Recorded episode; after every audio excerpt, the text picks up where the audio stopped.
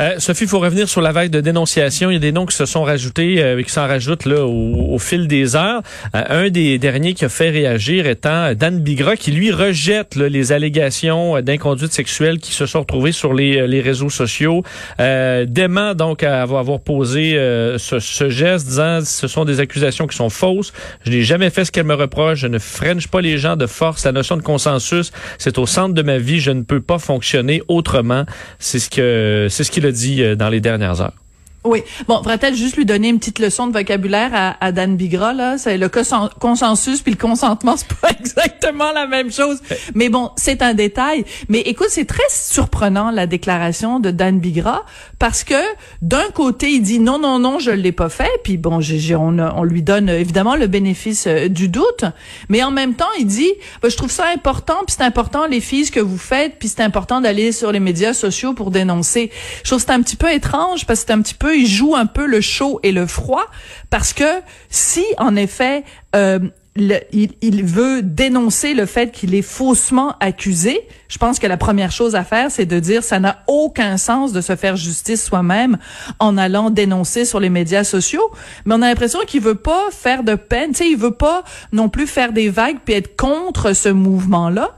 Et je blâme pas Dan Bigra lui-même, mais c'est que en ce moment, le fait qu'il y ait ces dénonciations-là sur les médias sociaux, ça fait en sorte que si tu n'es pas, si tu ne dis pas un mais à chaque fois dans ta phrase, tu te fais accuser d'être contre la vague de dénonciation, contre la parole des victimes, contre la parole des femmes. Et c'est terrible parce que Dan Bigra, normalement, en période normale, aurait pu simplement faire une vidéo en disant je dément tout à fait et je vais vous répondre par la bouche de mes avocats. Mais la situation est tellement explosive en ce moment que t'as pas le choix de dire par ailleurs, je trouve que c'est important que les femmes aillent sur les médias sociaux pour dénoncer. C'est on, on vit à une époque complètement délirante là, ça a aucun sens. On peut pas juste se défendre puis que ça s'arrête là, doit tout Exactement. Exactement. Il doit à tout prix ménager la, la chèvre et le chou pour pas avoir l'air de pas être un allié. Tu sais, c'est vraiment le mot clé, le mot à la mode en ce moment des alliés des différentes causes. Fait que il est obligé de défendre son honneur, puis il l'a très bien dit. Il dit écoutez, moi la seule chose que je peux vous offrir, c'est ma parole. J'ai juste ça. Mais en même temps, il peut pas dire je, je, trouve dégueulasse ce qui se passe en ce moment sur les médias sociaux parce que là il va se faire lancer les tomates en disant ouais mais t'es pas un allié des femmes puis il y en a des vraies victimes puis ça.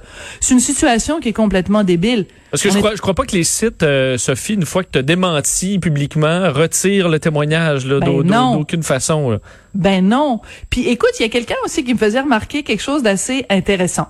Euh, et c'est une réflexion qu'on doit avoir, nous, dans les médias. Puis j'inclus évidemment tous les groupes de presse euh, là-dedans, puis tous les médias électroniques ou, ou, ou sur papier.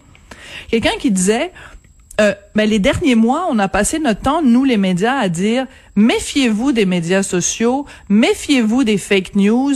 Si vous voulez de l'information de qualité, fiez-vous sur les journalistes parce que nous, on a des équipes d'enquête et avant qu'on publie quelque chose, c'est parce qu'on a enquêté puis qu'on est vraiment sûr de, de nos de nos sources euh, et qu'on est vraiment sérieux. Tu sais, il y a vraiment eu un combat au cours des derniers mois des médias pour regagner une crédibilité en disant, ben, tenez-vous loin des médias sociaux parce que là, sur les médias sociaux, c'est des fake news. Mais qu'est-ce qu'on fait, nous, les médias, depuis deux semaines?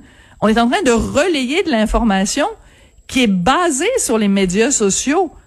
C'est terrible. On est en train de faire exactement ce qu'on a dit qu'il fallait pas faire depuis des mois. C'est un petit peu surprenant quand même. Sophie Préjean, la présidente de l'Union des artistes, évidemment au centre de tout ça parce qu'il y, a des artistes qui dénoncent, il y a des artistes qui se font dénoncer. Elle se retrouve quand même au cœur de cette de cette tempête là, euh, et elle a elle-même un, avis un peu entre les deux. Là. Ben, écoute, c'est qu'en fait, c'est compliqué parce que quand tu es à la tête d'un syndicat comme l'Union des artistes, ben, tu représentes à la fois des gens qui possiblement ont été des agresseurs et possiblement ont été des victimes. Donc, il faut qu'elle, elle représente les intérêts de tous ceux qui sont membres de l'UDA. Mais ce que j'ai trouvé un petit peu particulier dans l'entrevue euh, qu'elle a donnée, c'est qu'elle dit, bon, le téléphone sonne beaucoup et tout ça, mais elle a semblé euh, donner raison ou enfin dire que c'était euh, acceptable finalement. Je veux dire euh, cette situation-là. Je vais juste la citer exactement parce que je veux pas qu'elle m'accuse de mal la citer. Alors voici ce qu'elle aurait déclaré aux médias. Deux points, ouvrez les guillemets. Ça fait des victimes collatérales partout et c'est terrible. Mais il y a là quelque chose à entendre qui est important, c'est le ras-le-bol, l'écœurement. Ça, il faut l'entendre, il faut que les choses changent. C'est comme si on disait, euh, la fin justifie les moyens. Oui, c'est sûr, il va peut-être y avoir du monde qui est accusé euh, à tort, il va peut-être y avoir des fausses accusations, mais dans le fond, c'est une bonne chose parce que les femmes sont écœurées de se faire euh, euh, agresser, donc il faut que la parole sorte.